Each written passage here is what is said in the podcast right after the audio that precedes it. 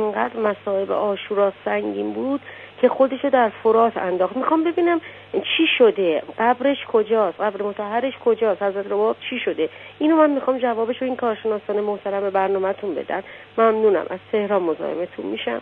از شما خواهر گرامی خیلی متشکریم و از اینکه برنامه خودتون رو هم مورد تفقد قرار دادید سپاسگزاریم. در خدمت شما هستیم جناب استاد جباری.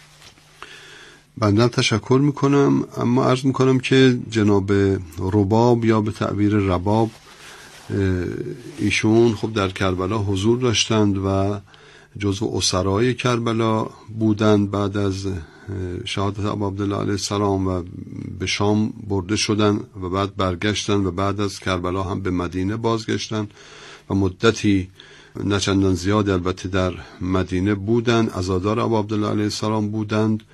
و خب گزارش های درباره اوج حزن و اندوه بانوی بزرگوار در دوران بعد از بازگشت از اسارت وجود دارد. اینکه گاهی در آفتاب می نشست و می گریست و محزون بود بر شهادت ابی عبدالله علیه السلام بر شهادت طفل شیرخارش علی اصغر یا عبدالله رزی اینها گزارش هایی که درباره جناب زیر سایه هست نرفتن تا پایان مدتی همطور زیر سایه نمی رفتن و یاد می‌کردن از عبدالله علیه السلام.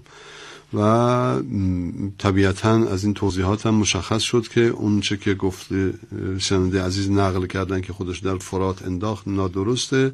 بله بحث در فرات انداختن یک افسانه است که نسبت داده شده به شهربانو. که ایشون بعد از شهادت عبدالله السلام خودش در فرات انداخت در حالی که اینم با شواهد تاریخی سازگار نیست. بله شهربانو همسر امام حسین سلام الله علیه بود و امام سجاد از او متولد شد. اما بنابر نقل مرحوم شیخ صدوق در کتاب عیون اخبار رضا علیه السلام جناب شهربانو سر زا از دنیا رفت. اصطلاحا یعنی بعد از ولادت امام سجاد دیگه از دنیا رفت و در قید حیات نبود که تا دیگه کربلا و اینها رو درک بکنه. خیلی خوب. ممنون و متشکریم از شما جناب استاد جباری. خیلی لطف فرمودید از اینکه در برنامه امروز حضور پیدا کردید. از شما عزیزان شنونده هم ممنونم که همراهی کردید تا این لحظه.